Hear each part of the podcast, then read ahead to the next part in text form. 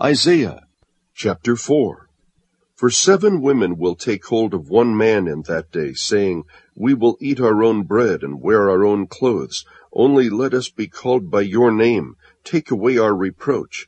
In that day the branch of the Lord will be beautiful and glorious, and the fruit of the earth will be the pride and the adornment of the survivors of Israel. It will come about that he who is left in Zion and remains in Jerusalem will be called holy, every one who is recorded for life in Jerusalem.